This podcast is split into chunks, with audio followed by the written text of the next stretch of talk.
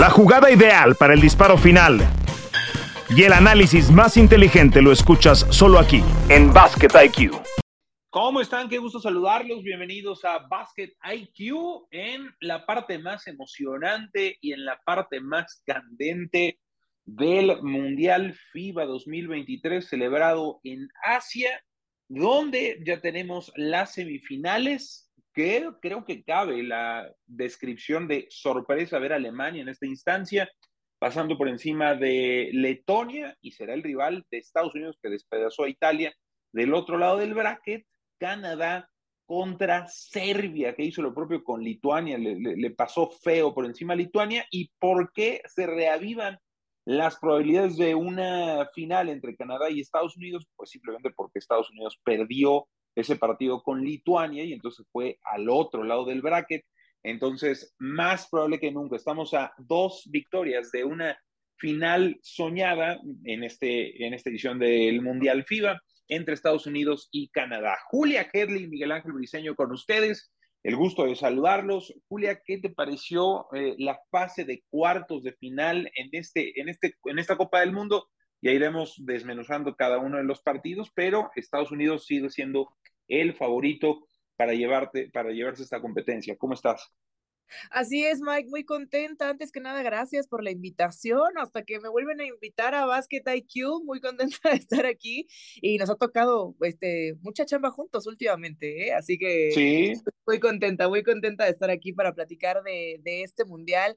Hablando de estos partidos interesantes, a mí el de Alemania frente a Letonia me parece el más atractivo. Fue un partidazo realmente que se termina definiendo un juego de una posesión por 2 puntos. Al final tienen un triple que no entra, fue cardíaco hasta el último instante.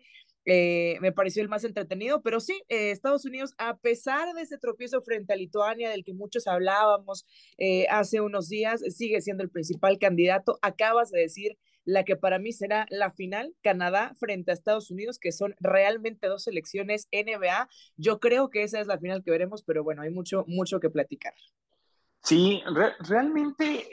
Si tú pones el roster, este roster es, yo creo que ni siquiera es B, es un roster C de Estados Unidos, y lo emparejas con el roster que tiene Canadá, ¿no? Con Shai, con RJ Barrett, con Nickeil Alexander-Walker, con Kelly Olynyk, etcétera, etcétera, Luguentz Dort, Dillon Brooks. Yo creo que es un roster muy parejo. O sea, yo siento que los momios favorecen ahorita a Estados Unidos porque es Estados Unidos, porque el jersey dice USA ahorita, pero, o sea, Shai es un all-star, Dillon Brooks es un tipo que necesitas en tu equipo sí o sí, Luguentz Dort, un excelente defensivo, Kelly Olynyk, un gran triplero, RJ Barrett, 20 puntos por partido en la NBA, o sea, yo no creo que desmerezca, y versus, hay que decirlo, o sea, el Estados Unidos C, si hubiera ido el Estados Unidos A, con Stephen Curry, con Jason Tatum, con LeBron, Anthony Davis. ¿Para qué se juega? O sea, no estaría parejo, pero así está parejo. Ahora, sí. Estados Unidos, después de esa derrota con Lituania, yo creo que sí le picaron el orgullo a Estados Unidos y salió la victoria es de 37 puntos de diferencia. Realmente, creo que de las 8 selecciones que quedaron en cuartos, Italia era la más débil, y no sé si fue un plan con maña, pero Estados Unidos salirse del otro lado del bracket creo que sale beneficiado, pero sí salieron con una intensidad bárbara, sobre todo la defensa, Julia, de Estados Unidos contra Italia, o sea, fue asfixiante completamente. Que termina siendo realmente una sorpresa esa victoria de Italia frente a Serbia, ¿no? Un engaño realmente de la capacidad que tenía esta selección italiana. No es sorpresa el repaso que le da a Estados Unidos, pero nos estamos adelantando también un poco, Mike, porque antes hay que vencer a Alemania, ¿no? Que no sé tal vez si por ahí puede dar una sorpresa. Yo creo que es complicado, pero que sí pueden darles batalla, ¿no? Con Dennis Schröder, que viene de jugar muy mal frente a Letonia, con 4 de 26, él mismo lo dijo, creo que acabo de jugar el peor partido de mi carrera, pero seguir siendo ese líder, está promediando 18 puntos por partido, 6 asistencias, es el que más tiempo pasa en la duela para los alemanes, con 27 en promedio, con Wagner, que regresó de esa lesión después de perderse 4 juegos en el Mundial, y que también está en un buen momento, que Alemania se ve muy bien cuando el juego está alrededor de Wagner, los 2 hermanos, con Moritz también, cerca las estadísticas, curiosamente 13 puntos por partido los dos. Y un muy buen juego, como ya lo dijimos, frente a Letonia. No creo, no sé qué piensas tú, Mike, que puedan dar la sorpresa, pero yo creo que sí le pueden complicar las cosas, como bien lo mencionas. Si estuviéramos hablando de una selección A de Estados Unidos, apaga y vamos, no tiene sentido ni siquiera que estemos hablando de eso en este podcast. Pero con esta selección que ni siquiera es B, como bien haces hincapié, hasta una selección C de Estados Unidos, tal vez Alemania le pueda complicar las cosas. Además, la única selección que marcha invicta en este Mundial FIBA 2023, recordar que tuvieron un juego amistoso el pasado 20 de agosto, Estados Unidos se terminó llevando la victoria, pero tampoco fue una victoria muy amplia, 99-91 frente a los teutones. Yo creo que puede ser un partido cerrado, no vamos a ver esta victoria aplastante como vimos frente a Italia en los cuartos de final. Mira, yo veo, los momios dicen Estados Unidos favorito por 10.5 puntos. Okay. Es el momio más reducido que ha tenido Estados Unidos en todo el Mundial, inclusive con Lituania, el equipo que los vence, el momio era 14.5. Acá le ponen 10.5 y es que tiene a 4 jugadores NBA sólidos, ¿no? O sea, no cualquier jugador NBA. O sea, los hermanos Wagner, sobre todo Moritz Wagner, a mí me parece que está jugando hoy un gran baloncesto, agresivo, físico. Dennis Schröder, que tiene muchísima experiencia, y Daniel Theis, que por cierto tuvieron un episodio en el partido previo, no en este contra Latvia, sino en el previo Alemania, empezaron a discutir Dennis Schröder y Daniel Theis, que se conocen de los 12 años, en el Braunschweig, llevan toda la vida conociéndose, y el coach de la selección alemana jala a Dennis Schröder y se empiezan a gritar entre ellos. Algunos inclusive quisieron ponerle pues ahí un matiz racista al jaloneo. Yo creo que no cabe tal situación. Simplemente es una calentura del momento y así lo expresaron tanto Schröder como Theis, como el entrenador de Alemania en ese momento, y creo que ya no ha pasado a mayores. Pero es una selección súper intensa, súper física. Yo coincido, creo que les van a dar batalla y yo no descartaría un triunfo de Alemania. O sea, sería una sorpresa totota, sería algo tremendo. Además, sumemos a Andreas Obst, sumemos a Johan Theismann, o sea, yo creo que Johan Voigtmann, o sea, yo creo que Alemania tiene una rotación de 7 jugadores que son capaces de hacerle partido a Estados Unidos hasta el final. Que les ganen sería una sorpresa mayúscula. Sí, pero sí, que en ese sentido, sí creo que puede ser un duelo bien, puede ser un partido bien complicado para Estados Unidos, si salen con la energía abajo, como sucedió contra Lituania hace 2 juegos. Exacto, que en ese sentido, por supuesto, Estados Unidos tiene mucha más rotación, ¿no? Y lo ha dicho Coach Kerr, bueno, es que yo tengo de dónde echar mano, no tengo 5, y si no están esos 5, hay otros 5 que dan batalla y que dan el nivel. Bridges viene de anotar 24 puntos frente a Italia, que además... del otro lado de la duela defensivamente es muy importante. Anthony Edwards, que es el líder anotador en este mundial, que tiene más minutos, Haliburton, Ingram, bueno, es que es un equipazo, aunque estamos hablando de esta selección C de Estados Unidos. Yo sí creo que Alemania le puede dar batalla, como bien lo dices, sería una sorpresa que terminen eliminando a Estados Unidos, pero es que también fue una sorpresa esa derrota frente a Lituania, de la selección de las barras y las estrellas. ¿Tú a qué le atribuyes, Mike, esa derrota del equipo de Coach Kerr, que fue exceso de confianza, porque además para mí se gesta en el primer cuarto, ¿no? Ahí es cuando los despedazan y ya después ya no pueden regresar de ese primer cuarto. Yo creo que se les acabó la energía en el tercer cuarto, porque sí se pusieron a 5, a 6 puntos, estaban ahí acechando, pero Lituania dio el partido de su vida. O sea, tan es así que Lituania vacía completamente el tanque y no le queda nada para el partido contra Serbia. Hablaremos de eso un poco más adelante. Yo creo que es una combinación de factores, porque no es un equipo tan talentoso este de Estados Unidos versus un equipo que le supo jugar bien, que dio el juego de su vida contra un Estados Unidos C. Yo creo que fue una circunstancia, ¿no? O sea, de hecho, si tú ves el equipo de Estados Unidos en los Juegos Olímpicos de Tokio, también perdieron un partido, perdieron contra Francia. O sea, los tiempos en que Estados Unidos arrolla y le gana por 30, 40, 50 puntos a todas las selecciones del mundo, eso ya no ocurre, ¿no? O sea, ya no existe. Inclusive con el Estados Unidos A, que eso fue lo más cercano que sucedió en Tokio, contra Francia A, en un mejor momento de Rudy Gobert y compañía, Perdieron un juego, luego les ganaron la final. Pero pensar ya en esta máquina arrolladora de Estados Unidos ya no sucede. Yo subrayaría lo que hizo Tyrese Haliburton en el partido de cuartos de final contra Italia, viniendo del banquillo, 12 puntos, un factor X, un jugador ligerito, un jugador que no es tan mediático como Anthony Edwards o como el propio Austin Reeves, ¿no? Que tuvo ahí un putback, una clavada espectacular, ¿no? Nadie lo vio venir a Austin Reeves, la verdad es sensacional, pero Haliburton fue clave para el equipo de Steve Kerr y ahora creo que sí llega con la moral por los cielos a Estados Unidos después de ganarle, no es el ganarle a Italia, sino cómo le ganaron a Italia después de venir una derrota tan dolorosa. Y la clave que aprendan de esa derrota de cara a este partido frente a Alemania, que tampoco va a ser sencillo, que también se enfrentan a un muy buen equipo. No le alcanzó a Estados Unidos en ese partido. Y también hablamos mucho de Estados Unidos, pero me gusta lo que dices, ¿no? Lituania dio el partido de su vida porque es quitarle mérito también hablar de qué dejó de hacer Estados Unidos y hablar del juegazo que tuvo la selección de Lituania en esa victoria que le quita el invicto a la selección de Estados Unidos. A mí me parece muy, muy interesante esta semifinal, más pareja que la otra que estaremos hablando más adelante. Sí, bueno, ahí está Estados Unidos favorito por 10.5 ante Alemania. Yo creo que es un gran juego. Yo creo que va a durar 4 cuartos. No, este partido de Estados Unidos contra Italia duró 2. Si acaso una pizca más, ¿no? O sea, se resolvió rapidísimo el partido.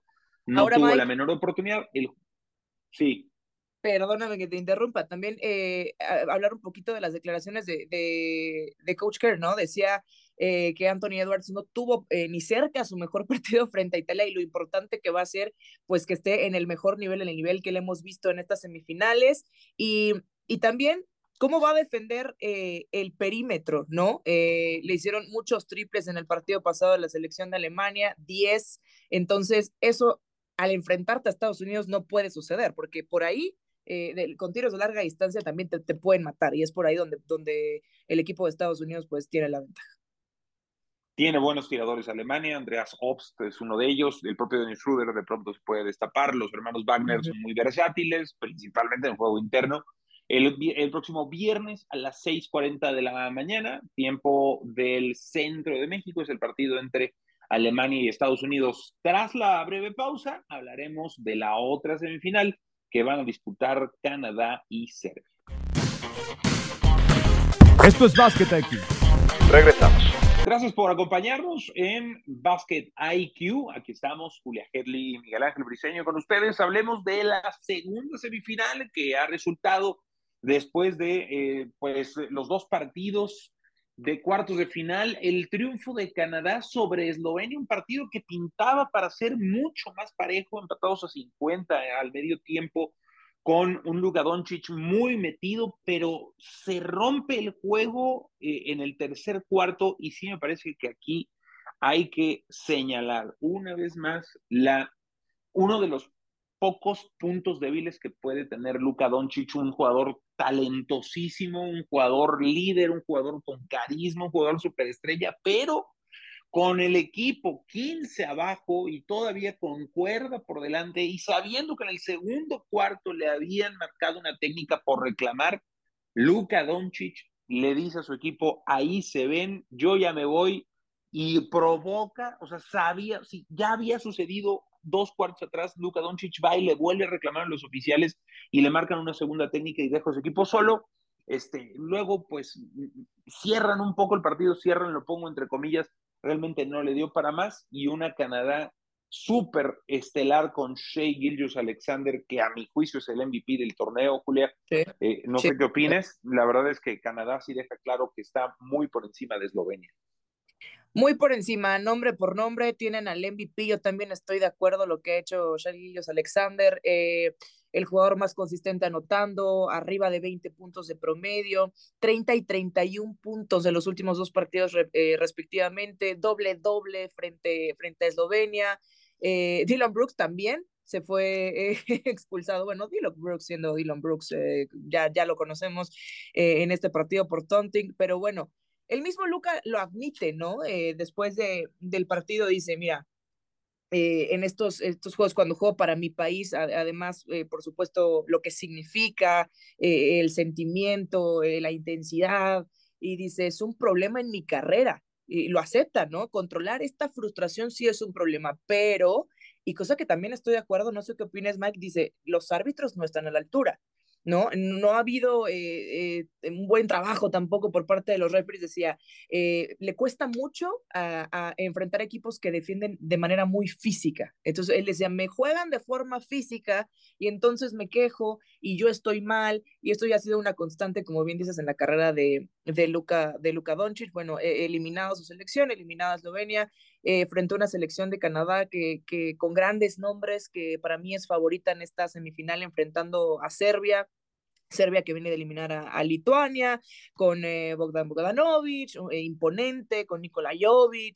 con Petrusev, pero nombre por nombre, a pesar de eso, y ya lo mencionabas tú, este roster es mucho mejor equipo Canadá, y para mí lo era también frente a Eslovenia, ¿no? A pesar de que para mucha gente, por el nombre de Luka Doncic, es una sorpresa que haya sido esta distancia de 11 puntos, terminan ganando 189, y no sé qué tanto haya influido, sí, por supuesto, la expulsión de Luka en el tercer cuarto, y si el partido hubiera sido diferente, pero desde antes del juego, para mí, era mejor selección Canadá, ¿no? Tal vez la distancia de puntos termina siendo un poquito la sorpresa, pero yo los veo como favoritos en esta semifinal. Ya lo decíamos al inicio de este podcast, para mí esa semifinal va a ser Canadá frente a Estados Unidos, que son las dos mejores selecciones que quedan en este Mundial de FIBA, pero bueno, así está la situación. Luka Doncic, Zoran Dragic y Klemen Prepelič los mantuvieron, solo ellos llegaron a doble dígito. Ahí, eso te habla también de la defensa de la selección de Canadá, ¿no? Prepelič como sexto hombre teniendo 22 puntos, solo 4 por abajo de Luka Doncic, que terminó haciendo 26 puntos, sí, se fue expulsado, pero esos son los números, ¿no? Y lo de Shai, MVP, para mí, sin duda, esa es hasta ahora, pues lo que mucha gente dice, si va a salir del equipo de Estados Unidos este MVP, si puede ser Edwards, pero para mí ahí están todos los argumentos, Mike, de que Shai sea el MVP, 31 puntos por partido promedia, 10 rebotes para la victoria de Canadá, que además, por primera vez en semifinales. Además, Shai, Mike, 14 puntos de tiros libres, Eslovenia tuvo 16. ¿Sabe qué hacer Shai Gilgeous-Alexander para ir por dentro, para atacar y que lo manden a la línea? Sí, lo de Prepelič, básicamente aguantando y alargando más el juego una vez que había sido expulsado Doncic. O sea, la carga de puntos de Prepelič fue ya hacia el final del partido, cuando Doncic estaba fuera de combate. El jugador Valencia se echa a su equipo al hombro, pero no le iba a alcanzar, ni yo creo que ni con Doncic, ¿no? O sea, creo que es donde estaba fuera de combate, y claramente Canadá pisó el acelerador y los dejó muy, pero muy atrás. Ahora, Shai, para mí, sí es el MVP del torneo, pero más que eso, me gusta la fisicalidad del equipo de Canadá. O sea, por ejemplo, Nickeil Alexander-Walker dio un juegazo, pero no tanto por los números a la ofensiva, sino por la defensa, por la manera en que agobió a los jugadores del perímetro de Eslovenia. Realmente creo que el trabajo de Jordi Fernández ha sido impecable. Es un coach joven, tiene 40 años Jordi Alexander, a los 26 ya estaba en el básquetbol de los Estados Unidos, en la estructura organizacional de los Cleveland Cavaliers, después se va como asistente del Canton Charge de la G League, luego toma las riendas del Canton Charge, y bueno, pues ya se une a Mike Brown y hoy es asistente de los Sacramento Kings. Jordi Fernández es un tipo además que sabe manejarse, que sabe tratar al jugador NBA, que ha crecido. O sea, no tiene una trayectoria como Steve Kerr, ¿no? O sea, que fue un jugador NBA, que tuvo su trayectoria, que después se retiró, que probó como comentarista directivo y después acabó como coach. No, o sea, Jordi Fernández ha dedicado su vida profesional a ser entrenador del jugador estadounidense / canadiense, del jugador NBA, para no ponerle nacionalidad, y creo que se está reflejando, porque muchos decían, saludos a Fernando Tirado, que sin Jamal Murray, Canadá no iba a poder tener este nivel, y si ha podido llegar hasta estas instancias de esta manera, dejando en el camino a equipos tan importantes como España y ahora Eslovenia, es precisamente por un gran entrenamiento y sobre todo por tener una superestrella como Shai Gilgeous-Alexander. Canadá es favorito por 4.5 puntos contra pues una selección de Serbia. A mí me parecen pocos puntos, ¿eh? O sea, yo hubiera pensado que Canadá saldría favorito 6.5 o 7.5 inclusive sobre Serbia, por más que Serbia haya aniquilado a Lituania, que claramente llegó Lituania a ese partido de cuartos de final contra Serbia completamente vacío, ¿no? O sea, lo dieron la vida, el alma por ganarle a Estados Unidos y como que se acordaron después que ese no era el partido importante, que el partido importante era el de eliminación directa contra Serbia y bueno, pues sí, las manos metieron. 87-68 terminan ganándole a Lituania en la selección de Serbia. ¿Qué tanto te parecerá una sorpresa que gane Serbia este partido? Estamos hablando de Shai por el lado de Canadá, pero Bogdanovic también promediando 18.8 puntos por partido. Bueno, es que Shai promedia 25 y 7.2 rebotes. Pero ahí, Mike, estaba revisando el plus-minus de Shai, que es de 13.7. El de Bogdanovic es de 17.2. Ahora, eso lo podemos ver desde dos puntos, ¿no? De algo positivo, por supuesto, pero de la dependencia. De la dependencia que hay de Bogdanovic, el jugador de los Hawks, por parte de la selección de Serbia, es muy importante. Estamos hablando de o sea, la cantidad de puntos respecto a lo que anotan en un partido, ¿no? La selección de Serbia que perdió contra Italia en esa sorpresa de la que hablábamos, un equipo también muy físico. Es que hablabas de la fisicalidad de Canadá. Serbia también es un equipo muy, muy físico. Se vio muy bien contra Lituania, se vio muy bien también en el juego anterior. Yo creo que puede llegar a eso, ese partido. Lo veo un poquito más definido tal vez que el de Estados Unidos frente a Alemania, tal vez lo tenga más complicado, pero tampoco no sé si haya que desechar a Serbia y sobre todo ahí están los momios, ¿no? Ahí está por cuántos puntos es favorito. Sí, yo creo que para mí sería una sorpresa en este momento que Serbia le pegara a Canadá a que Alemania le pegara a Estados Unidos. Sí. Porque Canadá está más fuerte y porque Alemania es más rival que la selección de Serbia, a mi juicio. O sea, por el momento y no tanto por los nombres, porque los hermanos Wagner todavía pues tienen mucho que ofrecer en su carrera NBA, pero sí por el volumen de juego que está ofreciendo Alemania, ¿no? O sea, es una selección que llega invicta, que llega muy bien, que llega con un líder como Dennis Schröder, a pesar de que no ha tenido un buen partido en los cuartos de final. Para mí sería mucho más sorpresa, a pesar de que los momios no lo dicen así, que Serbia le pegue a Canadá sería más sorpresa, a mi juicio, que Alemania pegándole a Estados Unidos. Ahora, yo coincido contigo, creo que va a ser Canadá contra Estados Unidos y agárrense los que traen peluca, ¿no? O sea, ese partido va a ser una salvajada en caso de presentarse, pero bueno, hay que esperar, semifinales son... será jueves y viernes para esperar a la final del próximo domingo y definir al campeón FIBA. No lo sé, o sea, vamos a esperar. ¿Tú te animas a decir que tanto Estados Unidos como Canadá van a cubrir sus líneas o crees que alguno de esos dos va a tener un partido mucho más cerrado? Ay, no hay que adelantarnos, ha habido sorpresas. Yo creo que el de Estados Unidos va a estar un poco más cerrado. Decías que era de 10 puntos, ¿no? Sí. Yo creo que el de Estados Unidos va a estar más cerrado. El de Canadá tal vez lo veo bien, me termina así sorprendiendo un poco, como tú dices, tal vez podría ser por una diferencia más amplia, pero no descarto una sorpresa en ninguno de los dos, sobre todo como señalas en el de Alemania, pero hay que esperar y hay que madrugar también este viernes otra vez para ver las semifinales de este Mundial FIBA. Sí, ha sido un mundial de desmañanadas o desveladas, ya no sé ni cómo decirlo. Pero me gusta porque... que estemos de acuerdo en el MVP, eso me gusta. Sí, sí, que no hay duda. Lo de Shai Gilgeous-Alexander, ahorita todavía hay momios al máximo anotador del torneo, está emparejado entre Shai y Luka Doncic, que por cierto, bueno, tendrán partidos de consolación. A mí no me gusta que estén jugando partidos consolación después de ser eliminados ya en fase de eliminación directa. Entiendo cuando hay una segunda fase de grupos y el formato de este mundial, pero ya jugar Lituania, Eslovenia, Italia contra Letonia me parece innecesario, pero bueno, es la FIBA y así ha acostumbrado desde hace mucho tiempo. Y después el partido por el tercer lugar, bueno, pues ahí ya por lo menos es para una medalla, ¿no? Esperaremos y estaremos al pendiente. Aquí lo estaremos contando. A ver, solamente corrijo, los dos partidos semifinales son el viernes, los de consolación son el jueves.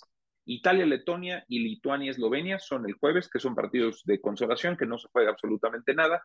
Las dos semifinales se juegan el viernes. Serbia contra Canadá, 3:45 de la mañana, tiempo de la Ciudad de México, y 7:40 de la mañana, o 6:40 para ser correctos, Estados Unidos contra Alemania. Esperamos el Estados Unidos contra Canadá, y ahí será un gran agarrón que estaremos platicando aquí en Basket IQ. Julia, como siempre, un gusto y un placer ahora encontrarnos en este podcast. Gracias, Mike, siempre un gusto también para mí. Gracias por la invitación y ya, invítenme más seguido para platicar por acá. Bueno, pues con muchísimo gusto y aquí estaremos, y la invitación también a la gente que se suscriba, que le den clic a la campanita para que reciban las notificaciones de este podcast Basket IQ. Hasta la próxima. Suena la chicharra y el fuego se apaga en la duela.